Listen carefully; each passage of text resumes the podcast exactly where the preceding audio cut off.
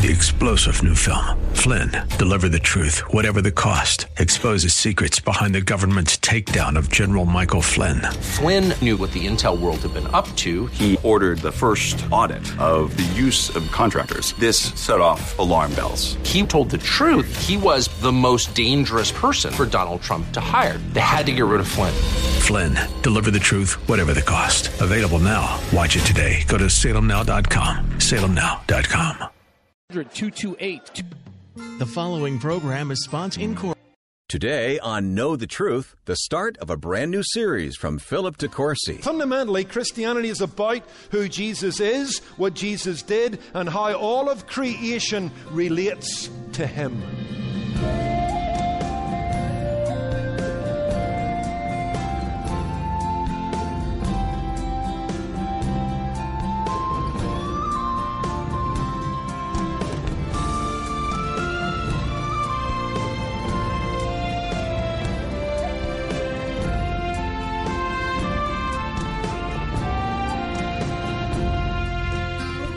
Welcome to Know the Truth with Philip DeCourcy. I'm your host, Wayne Shepherd. Today we're launching into an exciting new series that Philip has titled Life in Focus. It's easy to find ourselves blurry-eyed with all the demands of our fast-paced, tech-saturated society. But in the study of Philippians, we're being challenged to hit the pause button to get focused on Christ, who is our life.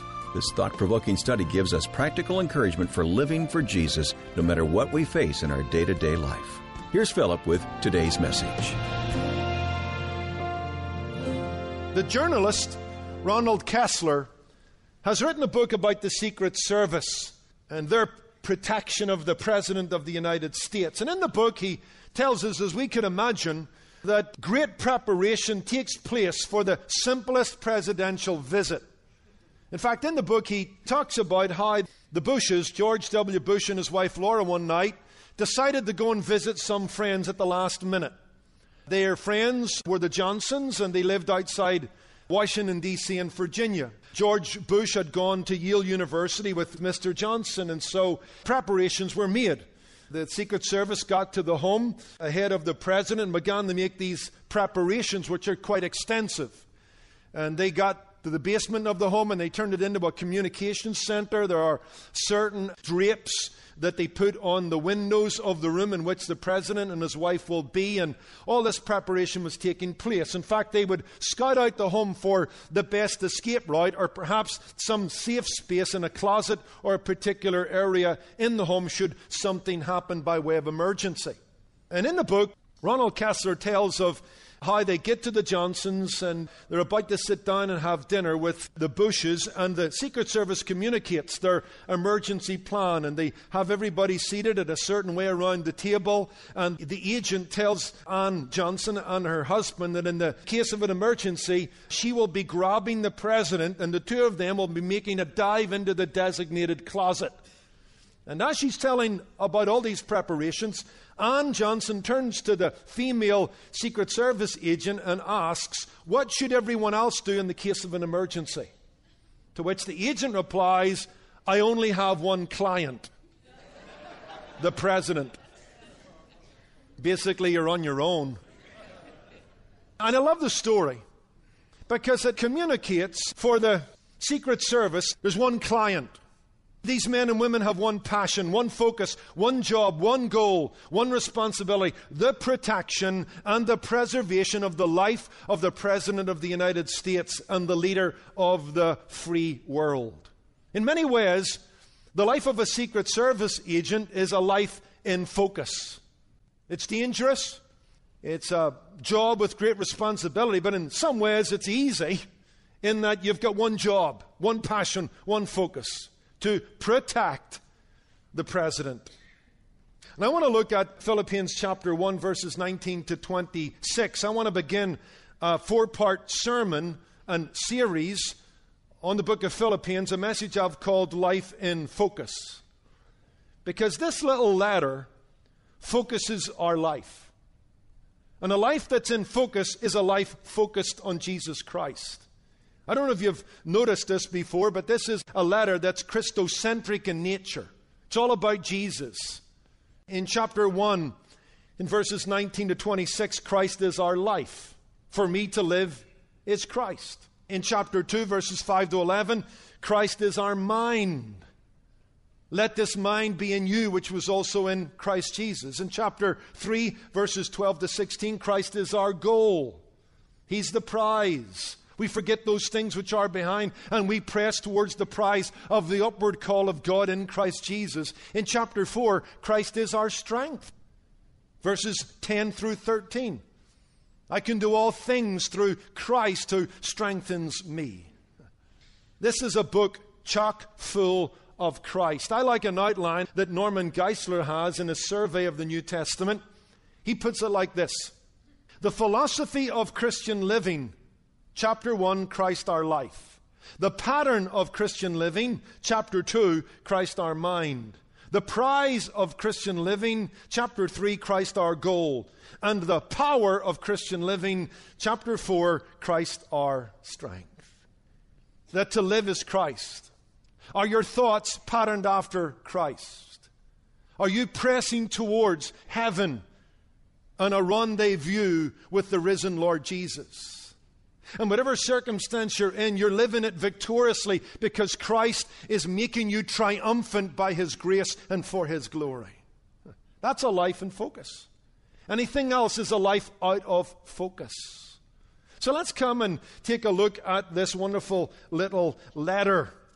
A letter that's bookended by references to the grace of the Lord Jesus in chapter 1, verse 2, and chapter 4, verse 23. And what we're reminded of in this outline by Norman Geisler in my explaining of the series is the fact that Christianity is Christ. Maybe you're not a Christian and you're looking at Christianity. Maybe you profess to be a Christian. I just want to remind you that Christianity is Christ. It's not a set of ideals. It's not a list of commandments. It's not even a doctrine per se. It's a focus on a glorious and distinct person who was God in human form, virgin born, lived a sinless life, died on the cross for our sins, conquered death and rose from the grave 3 days later and ascended to heaven. And He wants you to know that He's the life, He's the truth, and He's the only way to the Father. He's a distinct, unique, glorious person. And you have missed the boat. You have misunderstood Christianity if you think that Christianity is anything else other than faith in Jesus Christ and a life rooted in Him, lived for His glory. But people make that mistake. They think Christianity is doing good, following commandments. It is those things, but they're the byproduct. They're the overspilling of a life that's been changed by faith in Jesus Christ. Christianity is Christ coming to us within history. Christianity is our coming to Christ by faith within our own personal history. Christianity is our coming after Christ, having come to Christ, where we live a life that's based on faith in the Son of God.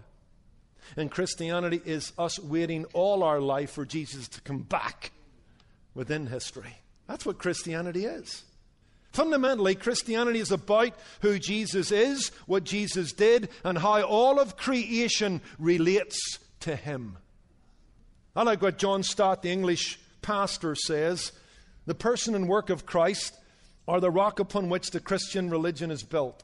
If He is not who He said He was, if He did not do what He said He did come to do, the foundation is undermined and the whole superstructure will collapse. Take Christ from Christianity and you disembowel it. There is practically nothing left. Christ is the center of Christianity and all else is circumference. Or he says on another occasion, Christianity without Christ is a chest without a treasure, a frame without a portrait, a corpse without a breath. And I hope that we haven't given you the impression, or someone else hasn't given you the impression, that Christianity is anything other than the outliving of the in-living Christ. Christianity is not a religion of rituals or rules. It's a dynamic, living, personal, eternal relationship with the eternal, living, personal Christ. Every Christian has had a born-again moment when they have met the living Christ and He has raised them to life in Him. That happened to Paul on the road to Damascus. He never got over it. And so when he writes this letter to the Philippians, he's just overflowing with a focus on Christ. His life is in focus. Christ. Christ my life. Christ my mind. Christ my goal. Christ my strength. So let's come and look at this passage, verses 19 to 26. Now, we want to put the text in its context, lest it becomes a pretext for misunderstanding. You'll see in verse 12 that this passage is all about the advancement of the gospel. This is a letter written about AD 62. It's written from Rome. Paul has been imprisoned. In fact, he's been in prison for about 4 years, initially in Israel, in Caesarea. And then he appeals after being kicked around like a political football. He appeals to Caesar and he gets sent to Rome, and there he is in Acts 28 in Rome under house arrest. And that whole span is about 4 years. So he's been imprisoned for about 4 years, and he writes to this church who are wondering how he's doing. And he says, brethren, verse 12, chapter 1, I want you to know that these things which happened to me have fallen out for the furtherance of the gospel. Can you believe it? I'm here in Rome, and I want to tell you that some within Caesar's house are coming to faith. Some within Caesar's secret service, the Praetorian Guard, are coming to faith in Jesus Christ. I got here in a way I didn't imagine. God is fulfilling my dreams of reaching right into the heart of the Roman Empire, but He's doing it in an unusual way. He's given me what I want by giving me what I don't want. And that's often the mystery of God's providence. Just think about that. God often gives us what we want, but not in the way we had hoped. But God gives us what we want by giving us what we don't want. But by giving us what we don't want, in His providence, He turns it in the direction of that which we have always desired. Wonderful. All things work together for good, really. And so Paul writes to tell them, hey, the gospel's advancing inside and outside. In fact, he talks about brethren who are now bold to preach the gospel. And then when we pick up here in verse 19, he's talking about the possibility of his own deliverance, returning to the Philippians, helping them progress in faith and in joy. So we're still on the theme of gospel advancement. Whether by life or by death, Paul's going to magnify Christ, and the gospel's going to be spread, and Jesus is going to be made large.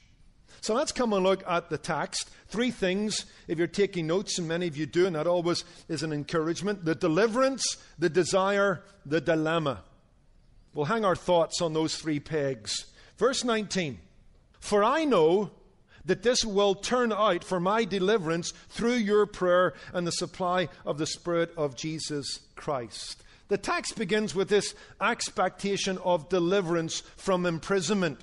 As we have said, Paul has been in some form of Roman imprisonment for 4 years, but he's got a growing confidence that he's going to come out the other side unscathed. He's going to be able to take his head out of the noose, so to speak. That's his hope. Now, he will be actually released. He's right here that he will be delivered, and then later on in his life he'll be rearrested, and during his second imprisonment he will be put to death. It's AD 62, it's his first imprisonment, and he's got a growing sense within the providence of God that through the prayers of God's people and the provision of the Holy Spirit, he's going to be able to take his head off the chopping block. And I think he has physical deliverance in mind here. Scroll down to verse 25, and being confident of this, I know that I shall remain and continue with you all for your progress and joy of faith. The deliverance he has in mind is his ability to get back to the Philippians and help them to move forward. He also ties his physical deliverance to the prayers of the saints. Some argue that he's talking in some manner of further salvation of soul. I don't see that as much in the text because of verse 25, because of the reference to the prayers of God's people. And it's interesting, this word deliver is used in 2 Timothy 4:17 about a time when Paul was delivered or rescued from the mouth of lions, which was a physical deliverance in itself. So that's the deliverance. Let's look at these two factors that play into Paul's anticipated escape. One, the prayers of God's people, and two, the provision of the Spirit of God. So let's look at the saints of God and the Spirit of God just to understand the text a little bit more. Paul is acknowledging that the prayers of God's people will play a critical and vital role in his deliverance. He acknowledges that within the providence of God, God may well answer their prayer, which is that Paul would return to pastoring and preaching and planting churches. And so Paul acknowledges that. I think I'm going to be delivered through, by means of, because of your prayer. The word prayer here means an urgent request to meet a need. And so the Philippians pray. God hears the prayer. And Paul anticipates within the providence of God, God will answer that prayer by means of his deliverance from imprisonment.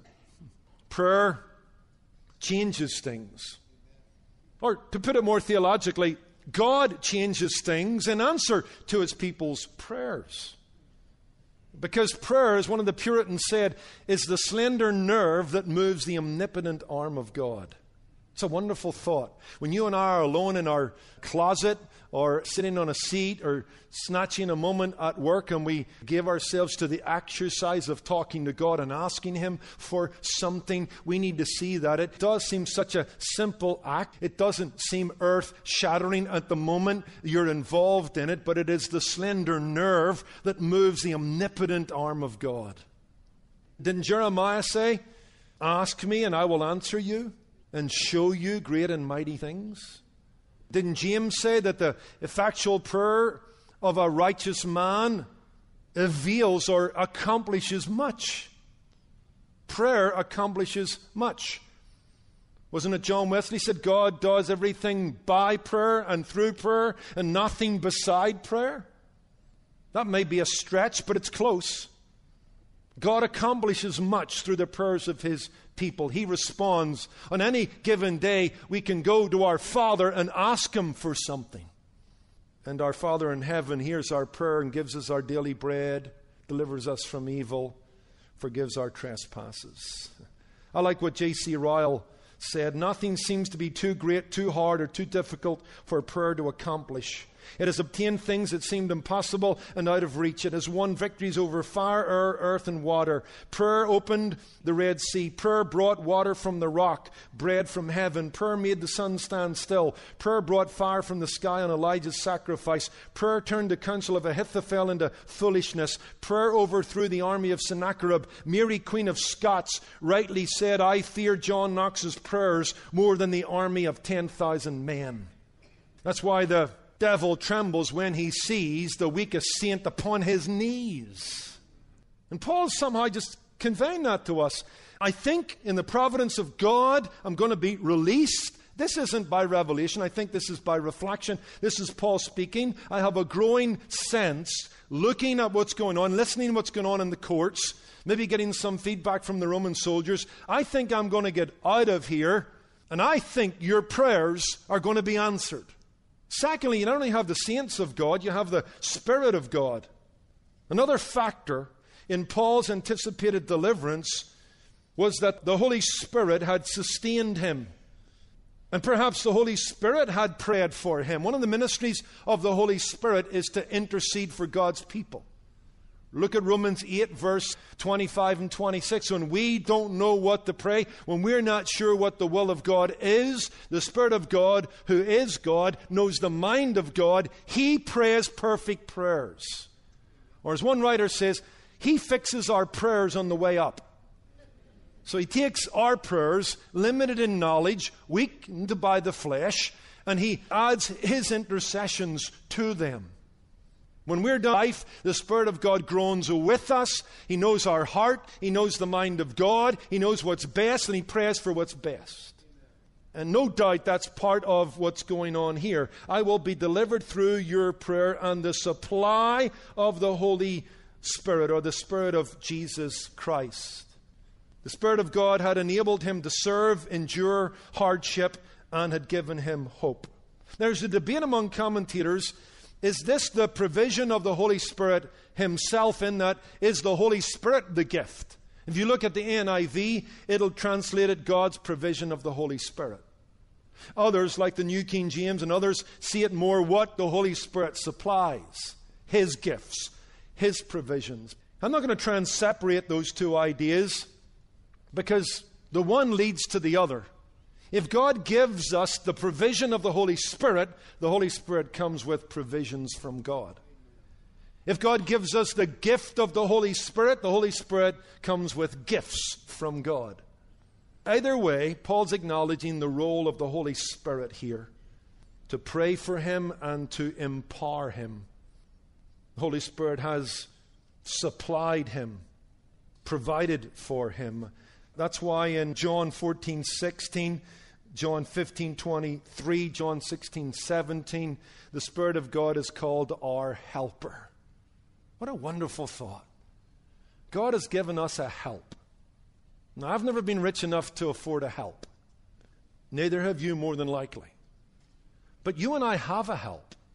It's God Himself through the power and presence of the Holy Spirit who indwells us, strengthening us from within, bringing all the benefits of Christ's saving work to bear upon our lives. He's our helper or our comforter. That's too soft a translation in the King James, and it has stayed with us. He's our strengthener. He strengthens us. Don't settle for 2/3 of God. We know about the Father, we know about the Son, but we tend to underestimate or misunderstand the role of Holy Spirit. We fall dangerously into the trap of considering Him as a net and not a hymn, as a force rather than a person. He's not an emanation from God. He's not some kind of force field from God. He's actually God Himself. He's the Spirit of Christ. He's co-equal with the Father, co-equal with the Son. That's why Francis Chan would remind us to make sure that He's not the forgotten God. He wrote a book on the Holy Spirit several years ago called The Forgotten God. Implication, don't settle for 2/3 of God. Understand the person and work of the Father. Understand the person and work of the Son. And understand the person and work of the Holy Spirit. The Holy Spirit is God come near to strengthen us, equip us, fill us, gift us, pray for us. What a great start to our new series in the book of Philippians titled Life in Focus. You're listening to Know the Truth with Philip DeCourcy. Today's message is called One Passion, Christ Our Life. If you miss any part of the broadcast, listen again online at ktt.org. Every day at Know the Truth, we deliver clear expository Bible teaching on the radio, the web, and the KTT app. Philip DeCourcy teaches the full counsel of God from Genesis to Revelation. And right now, you can get started in our Philippians study or explore a past series. Every message is archived at ktt.org. And if you happen to have a question or a prayer request, feel free to reach out to us by phone at 888-644-8811. We hope you're making Christ your passion as you study His Word and learn more about His transforming love and grace. And Philip has selected a book to help you elevate your passion for God. This stimulating resource addresses the common mistake of making God small enough to understand that He's no longer worthy of our worship. Well, pastor and author J.D. Greear resets our perspective in his book, Not God Enough, Why Your Small God Leads to Big Problems. We'll send you this book when you make a generous donation to the ministry of Know the Truth. Ask for the book, Not God Enough, when you call in your donation to 888-644-8811. Or give online at ktt.org. Or write to us at Know the Truth, Post Office Box 30250, Anaheim Hills, California, 92809. Now, if you're new to Know the Truth, we'd also like to send you an entirely free resource. It's a highly requested message titled, Why Does God Allow Us to Suffer? This message also takes a big view of God and a long look at eternity. Ask for this free CD message when you call 888-644-8811. I'm Wayne Shepherd, wishing you a wonderful weekend. Join us next week as we learn to put life in focus. That's Monday on Know the Truth.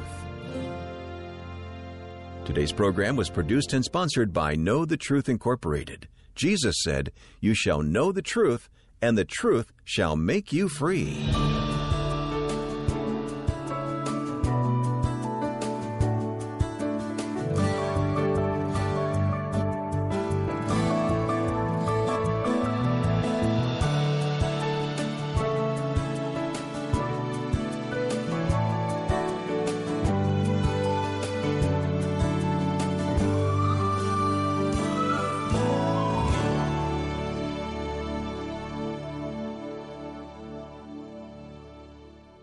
Are your credit cards maxed out? Do you owe more than $10,000? Are you juggling your bills, only making minimum payments? Credit card companies are playing a dirty trick on you. They want you to think you must pay it all back, and that's simply not true. Credit card companies hate it when we expose their secrets. In fact, there are ways you can become debt-free, and you don't have to pay the entire amount you owe. National Debt Relief offers programs that help you escape overwhelming credit card debt. National Debt Relief has helped tens of thousands of people just like you reduce more than $1 billion of debt. National Debt Relief has earned an A-plus rating with the Better Business Bureau. They're also the #1 rated debt relief program by top consumer reviews and top 10 reviews. Don't declare bankruptcy or take out a consolidation loan. Settle your debt for a mere fraction of what you owe. Call National Debt Relief now at 800-645-1660. 800-645-1660. 800-645-1660.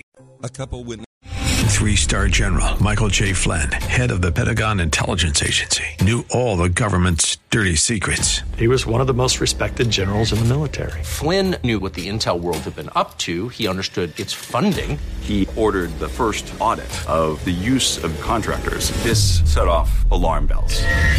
The explosive new documentary, Flynn, Deliver the Truth, Whatever the Cost, and covers the facts behind this scandal. Flynn told the truth. He was the most dangerous person for Donald Trump to hire. I find out the worst enemy that I'm going to face in my life is right here in America. They took my assessment and they wanted me to change it. And I was like, I'm not changing it. They had to get rid of Flynn. With in-depth interviews, archival footage, and never-before-seen personal records of the man behind the headlines. I just felt like I was drowning. Flynn, Deliver the Truth, Whatever the Cost. Available now. Watch it today. Go to SalemNow.com. SalemNow.com.